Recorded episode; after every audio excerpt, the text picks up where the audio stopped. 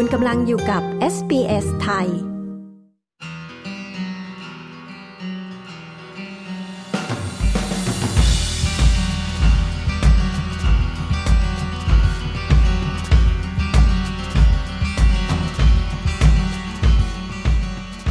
ออสเตรเลียเป็นประเทศที่มีระบบป้องกันทางชีวภาพ ที่เข้มงวดมากประเทศหนึ่ง เพื่อปกป้องอุตสาหกรรมการเกษตร และระบบนิเวศวิทยา ที่เป็นเอกลักษณ์เฉพาะของประเทศ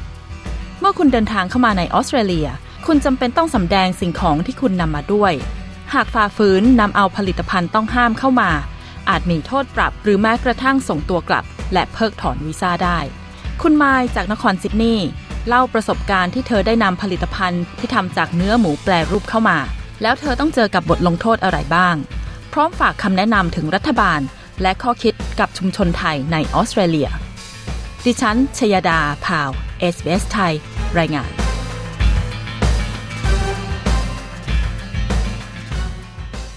สวัสดีค่ะ สวัสดีค่ะ ชื่อไมายนะคะ อยู่ที่ซิดนีย์นะคะ น้องไมค์คะ ตอนแรกที่มาออสเตรเลียครั้งแรก มาเป็นนักเรียนใช่ไหมคะ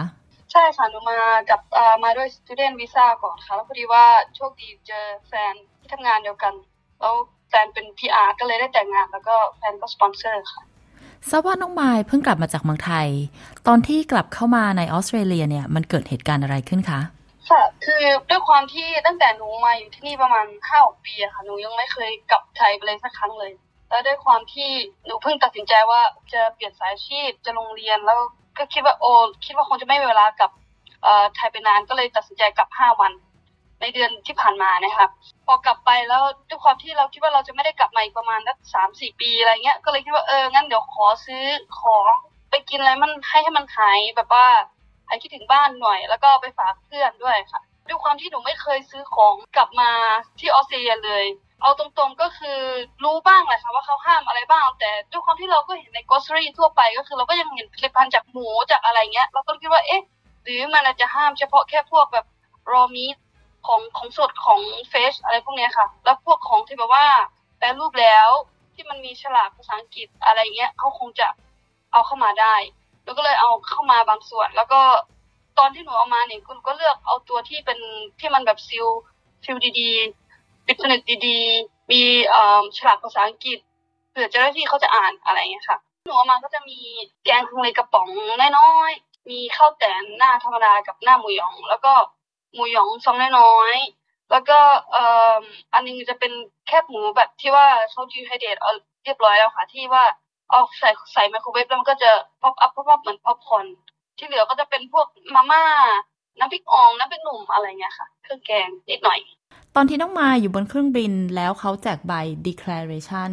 ว่าจะต้องติ๊กช่องไหน ตอนนั้นมีคิดไหมคะว่า เราควรที่จะติ๊กช่องไหนดี พอดีเผอิญว่าหนูด้วยความที่เราก็ตั้งใจอยู่แล้วว่าเราจะเอาของมาแล้วเราก็ตั้งใจตั้งแต่แรกเลยแล้วว่าเราจะ declare หนูก็หนูคิดอยู่แล้วค่ะว่าหนูจะ declare แล้วเผอิญว่าหนูมากับสายการบิน Qantas นะคะเขาเขาไม่ได้ดูแลว่าเรื่องให้ information อะไรเงี้ยเขาไม่ได้ให้อะไรมากมายนะคะเขาแค่แค่บอกว่า don't forget to declare before you go to the airport เท่านี้แหละค่ะ น้องไมค์คะตอนที่อ่านใบ declaration คิดว่ามันง่ายหรือมันยากไหม ในการตัดสินใจว่าอาหารที่เราเอามาเนี่ยจะอยู่ในประเภทไหนคาตากรีไหนกันแน่ ส่วนตัวถ้าสมมตินะคะ ตรงๆนะคะ ถ้าเราไม่คิดอะไรมันก็จะง่าย แต่ว่าถ้าเราเราเป็นคนที่คิดเยอะหน่อยอะไรเงี้ย มันก็จะความรู้สึกมันมีความสับสนนิดนึงอย่างอาหารบางประเภทเนี่ยเขาจัดเป็นพวกไดกูสอะไรเงี้ยค่ะ แล้วเราก็เอ๊ะ อาจจะเป็นพวกเอ่อ dry stuff พวกของแห้งอะไรอย่างนี้แล้ว ด้วยความที่เวลาเราลงมาใช่ไหมคะ มันก็จะมีป้ายให้โชว์ว่าเอออย่าลืม declare ของพวกนี้พวกนี้นะ โดยเฉพาะพวก meat fresh vegetable พวกเนี้ยแต่ว่ารูปที่เขาออกมาเนี่ยค่ะ มันจะเป็นพวกของสดทั้งวันทั้งหมดเลย แล้วในหัวข้อตรงที่เขาให้ติ๊กเรื่อง meat อะไรพวกเนี้ยเขาก็แค่ให้แบบว่า เออ มี meat seafoodผักอย่างนี้นะเขาเขาไม่ได้เขียนอินคูดด้ว่าเป็นแคนฟู้ดโปรดิวฟู้ดฟู้ดที่แปรรูปมาแล้วอะไรเงี้ยค่ะมันมันไม่ได้มีคำอธิบายส่วนนั้นเพิ่มเติม ดังนั้นคือบางทีมันก็ทำให้คนเรามันคอนฟิวได้นะคะว่า มันจะไปอยู่ตรงนั้นได้ไหมหรือยังไงอย่างนี้ แล้วยิ่งด้วยรูปที่เขาเอามาโชว์เป็นตัวอย่างก็คือ มีแต่แบบว่า มีแต่แบบของสดทั้งนั้นเลย มันก็ทำให้เราคิดว่า แล้วถ้าเราไม่เอาของสดมาล่ะ เราจำเป็นไหมอะไรประมาณเนี้ยค่ะ ตอนที่ลงเครื่องค่ะ ตอนที่เข้าคิวก่อนที่ออกมาจากสนามบิน แล้วต้องให้ by declaration เนี่ย ได้ถามอะไรกับเจ้าหน้าที่ไหมคะ แล้วก็เขาให้คำแนะนำอะไรกับเราบ้างหรือเปล่า ตัวนะคะไม่มีเจ้าหน้าที่ให้คำแนะนำกับกับเรื่องดีแคร์เลยค่ะ เขาแค่สิ่งที่เขาตอนนั้นที่เจ้าหน้าที่ทำก็คือเขาก็แค่แบบว่าพยายามจะแยกคนเรื่องของ immigration มากกว่า พอถึงมาตรงช่วงดีแคร์เนี่ยเขาก็แค่เขาก็แค่พยายามจะแยกเราว่า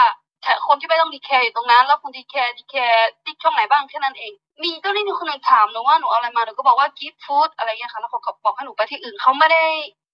เจาะจงหรือไม่ได้ช่วยอะไรทั้งนั้นเลยประมาณนี้แล้วเขาก็ดูรีบๆด้วยค่ะ แล้วตอนที่เจ้าหน้าที่เอากระเป๋าขึ้นมาตรวจแล้ว เป็นยังไงบ้างมีกังวลใจไหมคะ หรือยังไงส่วนตัวหนูก็มีกังวลนิดหนึ่งว่าหนูจะทำถูกไหมแต่ว่าด้วยความที่หนูก็คิดว่าหนูทำถูกแล้วใช่ไหมคะ หนูก็ยกกระเป๋าขึ้นแล้วเขาก็เจ้าหน้าที่ก็จะถามก่อนว่าเราเขียนเองไหมหนูก็ว่าหนูก็เขียนเองอะไรอย่างเงี้ยแล้วเขาก็บอกเรามั่นใจไหมตอนนั้นเราก็อาจจะเป็นเพราะหนูด้วยความที่หนูเพิ่งตื่นหมออาจจะทำงานไม่ดี แต่หนูก็คิดว่าหนูก็มั่นใจแล้วนะอะไรเงี้ยค่ะหนูก็เลยว่าโอเคใช่ใช่ฉันมั่นใจอะไรเงี้ยนี่แหละค่ะแล้วพอได้เขาเปิดมาเขาก็ถามว่าเขากระป๋องแกงแกงทะเลหมูแล้วก็ถามเลยว่านี่อะไรหนูก็อ๋อพอกเคอรี่หนูก็บอกตรงๆไปเลย แล้วเขาก็ถามว่าอ้าวแล้วทำไมไม่ติ๊กมีดล่ะ หนูก็เลยขอโทษเขาก่อนว่า I'm sorry หนูเข้าใจผิดอะไรมาเนี้ยค่ะหนูเข้าใจผิดว่าอ๋อของช่องช่องที่เป็นช่องมีดช่องผักช่องอะไรพวกนั้นต้องเป็นของสดเท่านั้น เพราะไอเห็นจากรูปโฟโต้ที่ยูโชตอนตอนทางที่เราเดินมาหรือไปรับของไปรับกระเป๋าเนี่ยมันมีแต่ของสดทั้งนั้นเลย I misunderstand นะขอโทษ แล้วเขาก็ถามอีกว่า ก็แล้วมันทำมาจากอะไรล่ะ เราก็บอกว่ามีดอะไรค่ะ เราพยายามจะอธิบายแล้วหนูพยายามจะอธิบายแล้วว่าหนูขอโทษจริงๆหนูหนูเป็นครั้งแรกของหนูหนูไม่ได้ตั้งใจคือเขาก็แค่ออพอกไงพอกไงยูไม่ได้ติ๊กยูไม่ได้ติ๊กยูไม่ได้ติ๊กประมาณเนี้ยค่ะ หลังจากนั้นเขาก็แยกอาหารที่เป็นผลิตภัณฑ์จากเนื้อหมูออกไปเลยใช่ไหมคะ ใช่ค่ะเออเหมือนเขาเขาตรวจประมาณสักสองสาอันนี้ค่ะเขาก็อันที่เขาคิดว่าเขาจะเอาไปเขาก็เอาไปเลย แล้วที่เหลือเขาก็ไม่ได้ตรวจอีกแล้วค่ะ แล้วเขาก็เอาไปแล้วเขาก็เรียกเพื่อนมา แล้วก็เห็นเขาเออเปิดถุงเอาช่างแล้วก็เหมือนจะเอาไปเข้าแลบอะไรด้วยประมาณนี้ค่ะเพราะหนูเห็นเป็นใบแลบใบอะไรสักอย่างนี่แหละเขามาด้วยหรือสักอย่างนี่แหละค่ะ ในกระบวนการนี้น้องไม้จะต้องไปอีกที่หนึ่งไหมคะ มีห้องเฉพาะหรือเปล่า เหมือนกับให้เราไปนั่งคุยกับเขาอีกที หรือว่าเขาบอกตอนนั้นเลยว่า เราจะต้องมีการจ่ายค่าปรับอะไรยังไงคะประเด็นคือเขาไม่คุยกับหนูเลยค่ะเขาก็เขาก็ตัดสินใจแล้วว่าเขาจะปรับหนู อันนี้เป็นเรื่องที่แบบว่าหนูก็รู้สึก เสียใจนิดนึงนะคะ เพราะว่าหนูก็คืออย่างที่บอกหนูตั้งใจจะดีแคร์จริงแต่ด้วยความที่เรามีความสับสนเล็ก ๆ น้อยๆอะไรเงี้ยหนูจะพยายามหนูก็พยายามก่อนที่จะดีแคร์หนูก็ถามพยายามถามนักท่องเที่ยวที่อยู่แถวๆนั้นอะไรอะเขาก็ช่วยหนูก็ไม่ค่อยได้อะไรค่ะแล้วหนูก็เลยตัดสินใจเอง แต่ว่าทั้งนี้ทั้งนั้นคือหนูไม่ได้พยายามที่จะหลบหลีกอะไรเงี้ยค่ะแล้วหนูก็หวังว่าเขาจะคุยกับหนูดีๆเหมือนกันแต่ทั้งนี้นั้นเขาไม่ได้คุยแล้วเขาก็ตัดสินใจว่าจะปรับ แล้วเขาก็ ก็ไม่ได้ถามอะไรเพิ่มเติม ไม่ได้ให้เราแก้ตัวไม่ไม่ไม่ได้ฟังอะไรเลยประมาณเนี้ยค่ะหนูมีความรู้สึกว่าเขาทรีตหนูเหมือนแบบว่า เหมือนคนเอเชียที่เข้าออกเข้าออกมาหลายรอบหลายรอบ เพื่อที่จะเอาของมาขาย เอาแอบของมาขายอะไรเงี้ยค่ะ ค่ะ แล้วตอนนั้นที่เขาบอกน้องไม้นี่คือโทษคืออะไร แล้วก็มันมีค่าปรับอะไรเท่าไหร่ยังไงบ้างคะเขาบอกว่า you ต้องจ่ายค่าปรับสามพันเจ็ดนะ อะไรสามพันเจ็ดดอลนะ อะไรเงี้ยเราก็ตกใจว่าก็ก็พยายามอธิบายว่า ขอโทษเราเข้าใจผิดจริง ๆ เราไม่เคยทำเพิ่งเป็นครั้งแรกที่เอามาเนี่ยเขา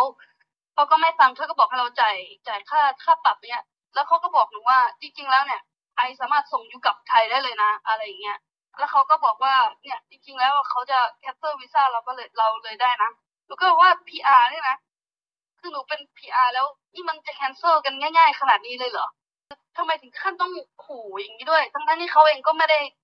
ให้โอกาสเราอธิบายแล้วเขาเองก็ไม่ได้โอเพนไมล์กับเราขนาดนั้นเนี้ยมาถึงแล้วแบบว่าก็ขู่เอาพูดตรงๆนะคะหนูก็โมโหเหมือนกันว่า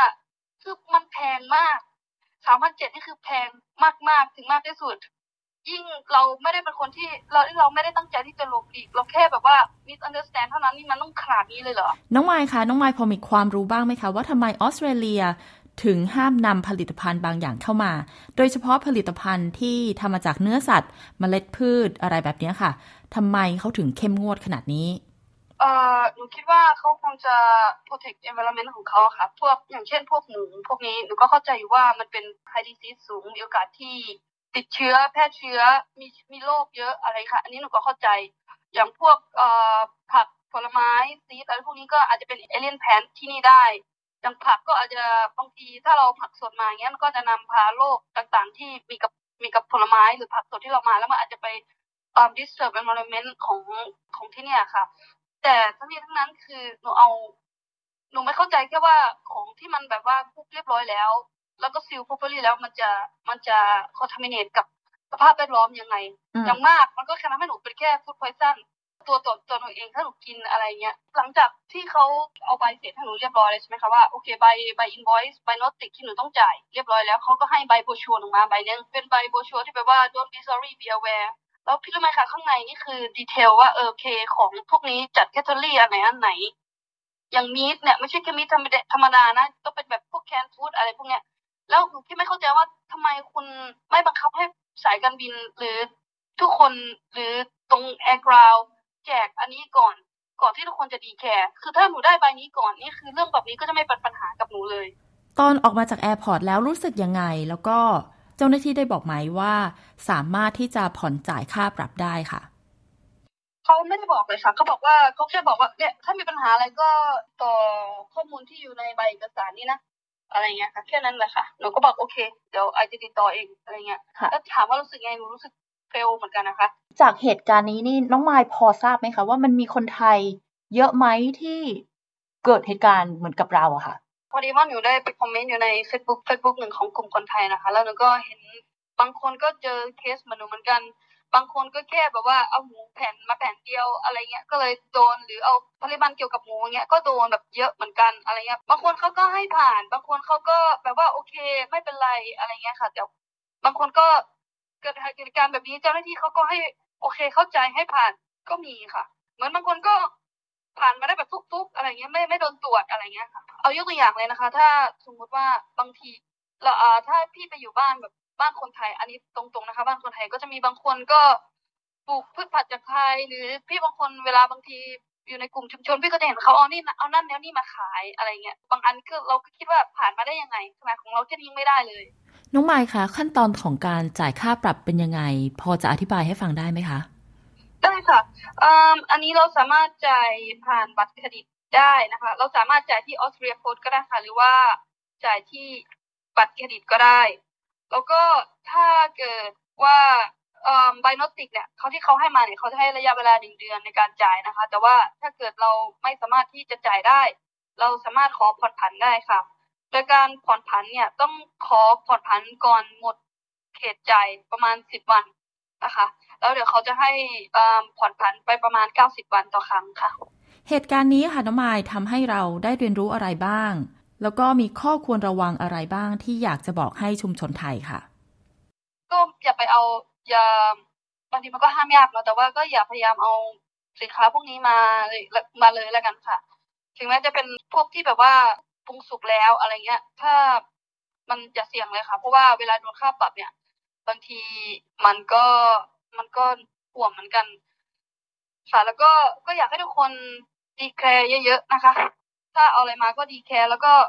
เอ่อถ้าไม่เข้าใจอะไรก็ถามเจ้าหน้าที่ ก็ได้ค่ะ หรือจริงๆแล้วก็อาจจะบอกเขาว่า I not sure ไปเลยก็ได้ น้องมายมีคำแนะนำอะไรให้กับรัฐบาลบ้าง ในกรณีที่จะประชาสัมพันธ์เรื่องนี้ให้มันตรงจุดขึ้น แล้วก็มีการสร้างความรับรู้ให้มันชัดเจนขึ้นในหมู่ประชาชนนะคะอันดับหนึ่งเลยนะคะ รัฐบาลควรจะบังคับให้สายการบินนะคะ แจกเอ่อโบชัว don't sorry be aware